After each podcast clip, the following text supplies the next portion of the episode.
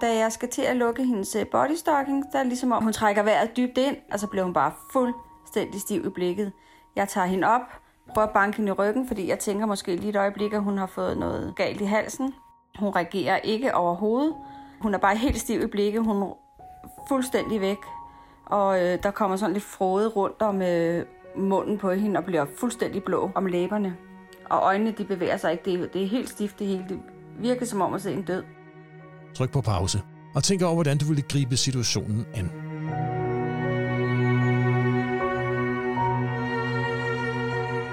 Han, øh, han panikker fuldstændig, og jeg kunne, jeg kunne slet ikke engang huske nummeret, at det var 112. Han må simpelthen stå og sige til mig, at det var 112, man skulle ringe.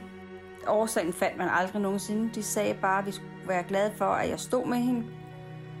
Fordi ellers kunne det muligvis have været en vuggedød. Det skete heldigvis kun øh, den ene gang.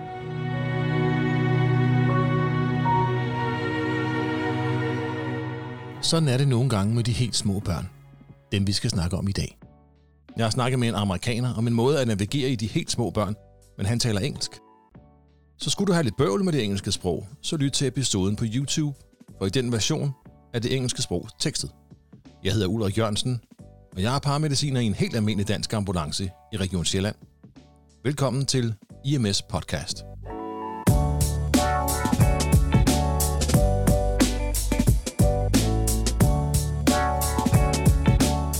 Alle redere har en holdning til børn, kvinder som mænd. De fleste føler nok beskyttertrangen vokse, når hvad end vi kører til omhandler børn.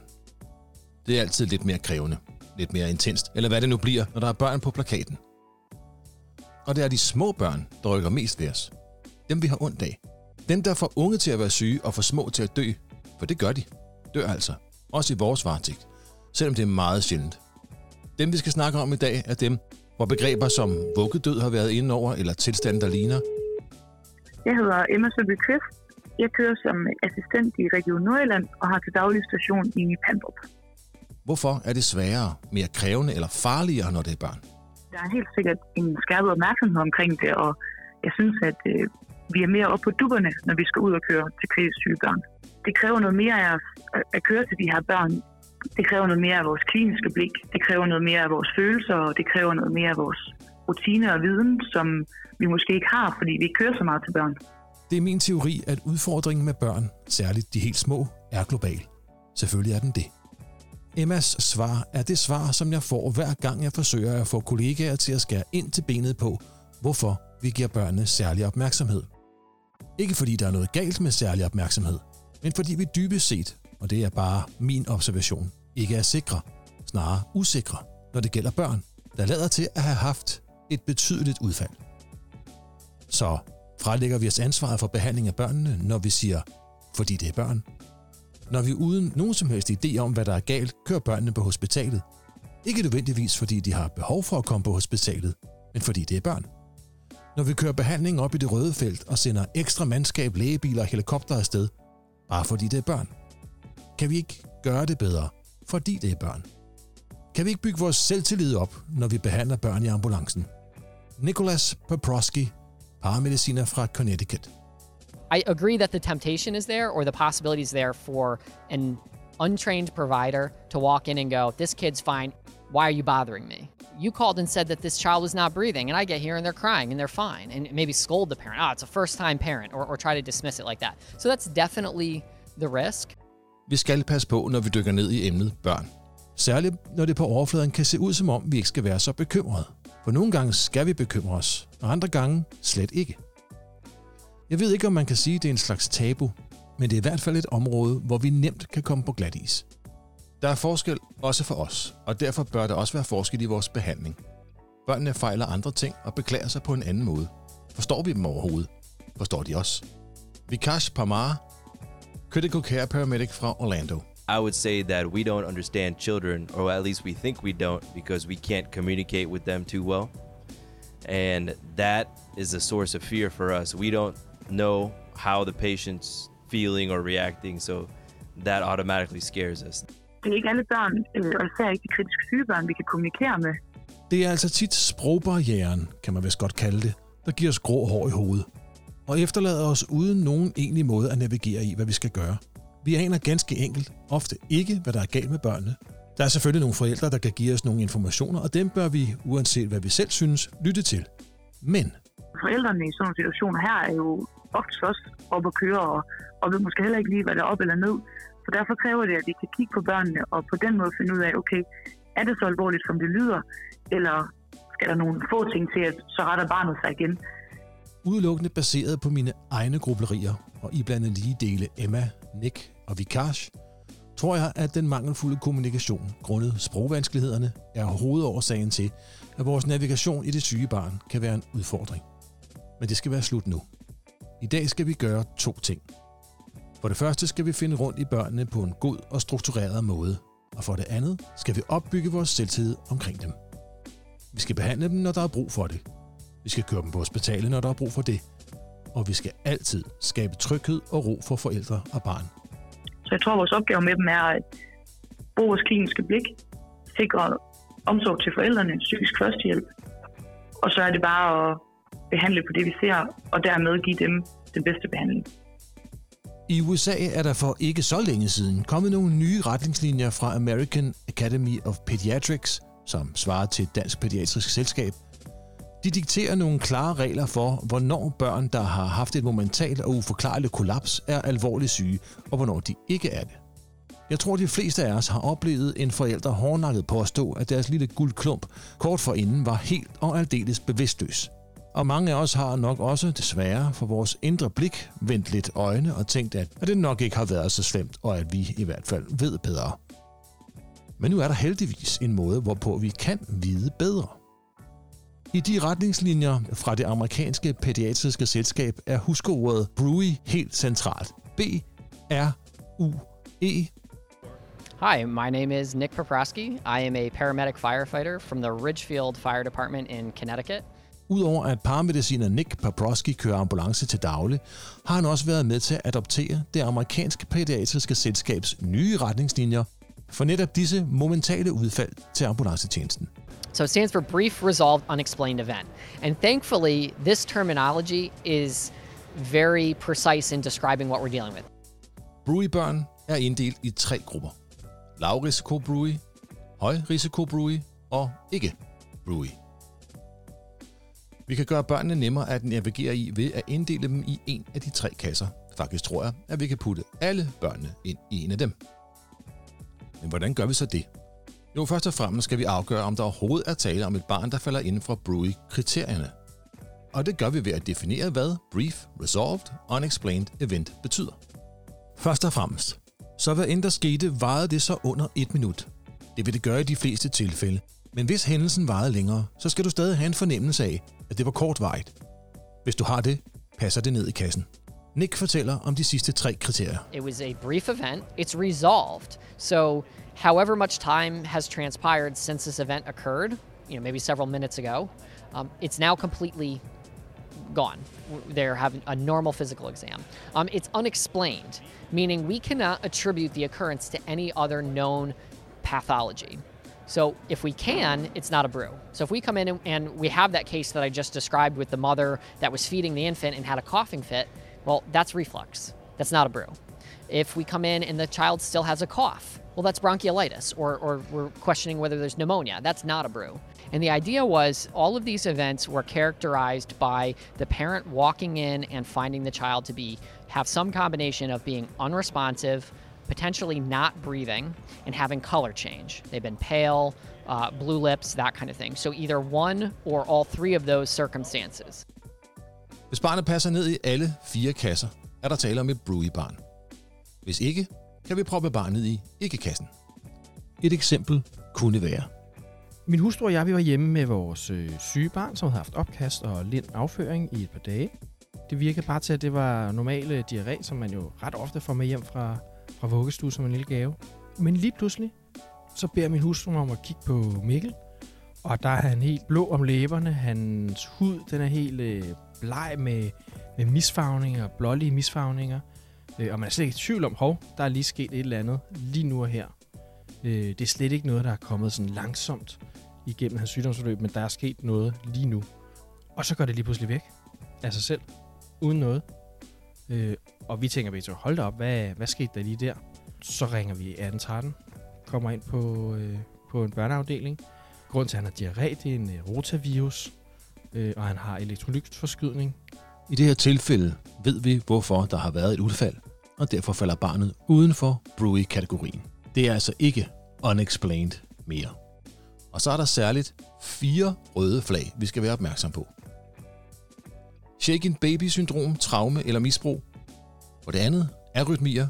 Og for det tredje, infektion eller sepsis. Hvis en af disse røde flag går op, så behandler vi derefter.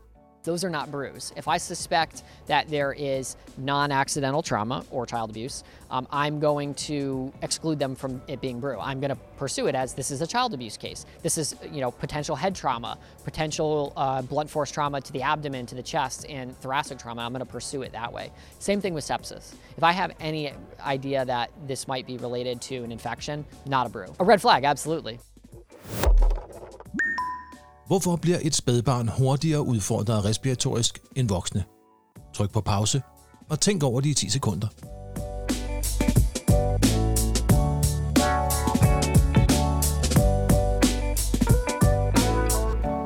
Spædbørn har en nedsat respiratorisk reservekapacitet.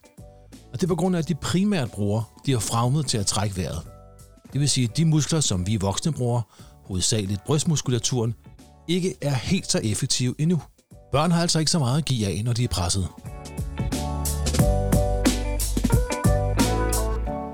Så langt, så godt. Nu er vi i stand til at skelne mellem Brewy-børn og ikke Brewy-børn. Hvis barnet passer ned i Brewy-kassen, har vi to muligheder. Lav risiko eller høj risiko. Og faktisk er det meget nemt. For hvis ikke det er høj risiko, så er det per definition lav risiko. Kig i anamnesen.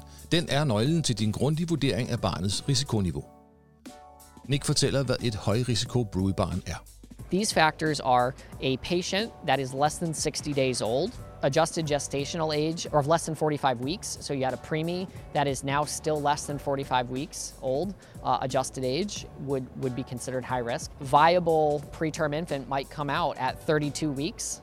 So if they're 32 weeks gestational age when they're born and they've been alive for 10 weeks, their adjusted gestational age is only 42 weeks. So even though that infant has been alive for over two months we're over 60 days, their adjusted gestational age is actually less than 45 weeks. Um, it's kind of a math problem that you have to look at. But basically, I'm trying to come up with a rule that is easy to remember in an ambulance at 3 o'clock in the morning.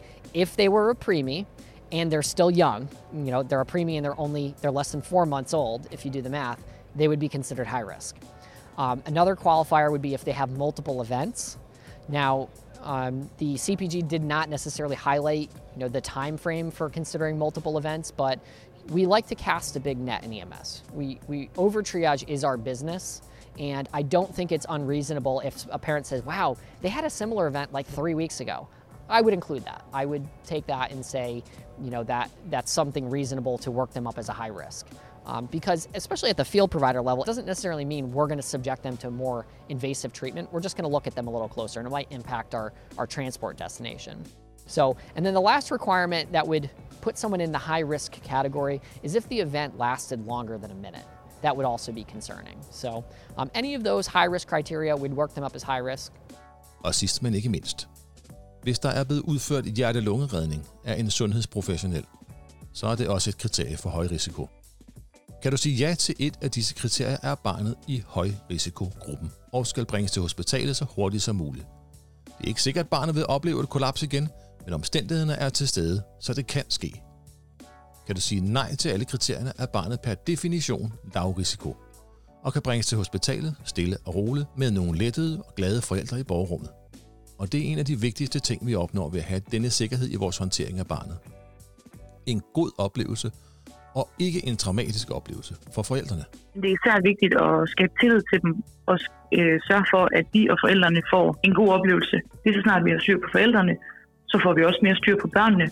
Confidence is contagious. So if, if we walk in though with a comfort level and go, you know, uh, oh wow, they look good now, you know, and we can kind of bring down the um, the drama in the room. We can bring down the, the anxiety level. Hvis barnet passer ned i alle fire kasser, er der tale om et Brewy-barn. Hvis ikke, kan vi proppe det i ikke-kassen. Og så er der særligt fire røde flag, vi skal være opmærksom på. For det første, shaken baby-syndromet, traume eller børnemishandling. For det andet, arytmier. For det tredje, infektion eller sepsis. Og for det fjerde, venligt bemærket af pædiatrisk overlæge på Skyby sygehus Jesper Vandborg Bjerre, blodsukkerniveau. I USA er det efter en implementering af Brewy, som ifølge Nick kan tage helt op til 10 år, meningen, at man indlægger de fleste ikke-Brewy-børn, alle højrisiko og ingen lavrisiko. Den data, der er samlet sammen omkring de her børn, altså dem, der bliver indbragt med en anamnese, der ligner et udfald eller et kollaps, men som er tilbage til normal status igen, viser, at der ingen risiko er ved at sende lavrisikogruppen hjem uden yderligere test. I Danmark gør pædianerne noget, der ligner, dog med en lidt længere observationsperiode end i USA. Pædiatrisk overlæge på Skyby Hospital Jesper Vandborg Bjerre sagde, da jeg snakkede med ham, at de i de fleste tilfælde bruger noget, de kalder et observationsbatteri, altså indsamler en masse forskellige informationer og tager nogle forskellige målinger. De er dog ikke helt så stringente, som de er i USA, selvom tankerne er de samme og resultatet lige så. Er de efter, lad os sige, en time eller to roligt ved at sende patienten hjem med sine forældre, er et forlænget ophold, måske op til 12 timer, også for forældrenes skyld, så de tør tage deres barn med hjem igen. Jeg er ikke sikker på, at vi er helt derhen endnu, hvor vi kan lade de her børn blive hjemme, eller bare bede forældrene om selv at indbringe dem til hospitalet. Men den her inddeling kan give os en ro, som vi kan sende videre til de bekymrede forældre. Og mindst lige så vigtigt, det kan give os en retning på vores behandling og en sikkerhed og selvtillid i forløbet og det næste forløb. Med huskeordet Brewy i baghovedet, kan vi altså nu strukturere vores børnebehandling. Og for at samle trådene lidt sammen, så handler det om at afgøre, om det barn, du har med at gøre, falder inden for kriterierne for et Brief Resolved Unexplained Event, eller ej. Altså er et Brewy-barn, eller ej. Kriterierne er, varede hændelsen under et minut, eller hvis længere, har du sådan en fornemmelse af, at hændelsen stadig var kortvej? Hvis ja, så er barnet 25% Brewy. Er barnet tilbage til normal status og har normale vitalparametre? Hvis ja, så har barnet vundet 25% mere på vejen mod Brewy. Er der en forklaring på hændelsen, eller en tydelig underliggende årsag? Hvis nej, så har barnet samlet 25 Brewy-procent mere sammen. Gav hændelsen sig til kende ved, at barnet var meget blegt eller cyanotisk? Holdt barnet op med at trække vejret? Blev dets bevidsthedsniveau ændret? Eller gik det så galt, at barnet blev helt slapt? Hvis ja til en eller flere af de ting, er der 25% mere i bonus. Barnet skal have samlet 100% for at være et ægte Brewy-barn. Hvis ikke, hvis ikke, så kig efter de røde flag. For det første, børnemishandling eller traume. Kig efter en udbulende fontanel, som er et tegn, vi skal undersøge. Her kan det også være fedt at vide, om det, der netop er sket for barnet, nogensinde er sket for et af de andre barn i familien, eller om der har været tilfælde af vuggedød tidligere. Eller får det bare en underlig følelse eller vibration fra forældrene. For det andet, arytmier. Og her er det godt at vide, om der er nogen i familien, der før, helt uforklarligt, er afgået ved døden. For det tredje, infektion eller sepsis. Og for det fjerde, blodsukkerniveau. Hvis barnet falder inden for kriterierne for Brewy, så se først og fremmest på, om der er tale om høj risiko. Så se efter, om barnet er yngre end to måneder, barnet er for tidligt født før 32. uge, eller er yngre end 45 uger, antallet af uger ved fødslen plus antallet af uger, barnet har været i live. Det, der er sket for barnet, aldrig er sket før. Hændelsen har varet mere end et minut, eller der er blevet udført hjerte-lungeredning af en sundhedsprofessionel. Hvis du kan sige ja til et af kriterierne, så er barnet høj risiko og skal bringes til definitiv behandling med fokus på load and go, for at få barnet til specialister så hurtigt som muligt. Behandle barnet, men se at komme afsted.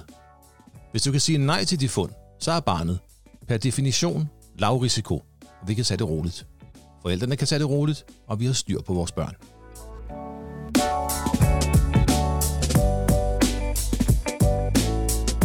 Jeg bilder mig ind, at det kræver lidt øvelse at bruge den her struktur effektivt. Men det giver i sidste ende god karma, selvtillid og sikkerhed i behandlingen. Og mindre stress for dem af os, der godt kan blive en lille smule revet med, når det gælder børn. Børn skal have god og stærk opmærksomhed. Grunden til, at vi skal være særlig opmærksomme på børn, er, at dem vi snakker om her, ikke selv kan fortælle, hvad der er galt. Forældrene er en vigtig kilde til information, men det er os, der skal vurdere barnet. Vores vurdering er udgangspunktet for, om det er et Bluey-barn eller ej, og med det kan vi være sikre. Næste gang. Hjertebanken. En melding, der kan betyde alt eller intet. Når hjertet kan mærkes. Men det findes jo mange forskellige årsager til takykardi. Hvis jeg kommer ud til en patient, som har et brækket ben, og han har en takykardi med en frekvens på 110, fordi det gør sindssygt ondt i hans ben, så er det formentlig ufarligt. Hvis du kommer ind til en patient, og hvis du under dit C finder en takykardi på en patient, der sidder stille, og ikke kendt med en atrieflimmer, så er du jo straks bekymret. Det går ud over fyldningen af hjertet. EKG-legenden Finn fra Syddanmark hjælper os med at finde rundt i de ting, vi skal fange, når hjertet slår alt for hurtigt. IMS podcast er støttet af Falk Danmark. Tak til Emma Søby for at dele ud af sine holdninger, og tak til Nick Dabrowski for sin indsigt i dagens emne. Tak til Jesper Vandborg Bjerre for sin pædiatriske bistand og hjælp, og en særlig tak til Maria Engtofte og Rasmus Myrhøj for at ville dele deres meget personlige historier om deres børns kollaps. Tak til alle dem, der har bidraget med gode idéer og kritisk input. Skulle du have lyst til at lytte til mere podcast om dit absolute yndlingsarbejde, så har Foamedic et bredt udvalg af episoder om alskens emner, der alle er gode og relevante, og det er også på den. Podcasten har en service, der giver dig mulighed for at læse op på din ambulancefaglige teori, uden at skulle bladre igennem endnu en mursten af en lærebog. Den hedder Kiklæser. To gange om ugen popper der emner op, som du kan google og læse på under 10 minutter. Klik på linket i episodenotaterne og meld dig til. Alle er velkomne til at komme med feedback og idéer, og alle, der gider skrive, vil få et svar. Gå ind på podcastens Facebook-side eller Instagram-profil og kommenter, eller på podcastens YouTube-kanal og skriv der. Det fedeste ville være, hvis jer, der lytter med, selv var med til at bestemme indholdet af IMS podcast. Så mens du tænker over, hvad du gerne vil høre mere om, så klap din kollega på skulderen, fortæl hende, at hun gør et godt stykke arbejde, og frem for alt, nyd din næste vagt. Der arbejdes på en app, hvor de forskellige husord og fremgangsmåder skal kunne klikkes frem på telefonen. Det tager tid, men må ikke det lykkedes, og i mellemtiden vil der så hurtigt som muligt blive lagt en interaktiv pdf-fil op til jer, som I kan bruge i skarpe situationer. Som en sidste lille kommentar til det her afsnit, så husk på, at hvad end der er blevet sagt, og uanset om der findes studier og forskning, der understøtter det, der er blevet sagt, så skal I for jeres egen skyld holde jer til de instrukser og procedurer, der er gældende lokalt, der hvor I kører. Brewy er ikke et begreb, der som sådan er indført i pædiatrien endnu, men børnene er de samme, og det er overvejelserne også.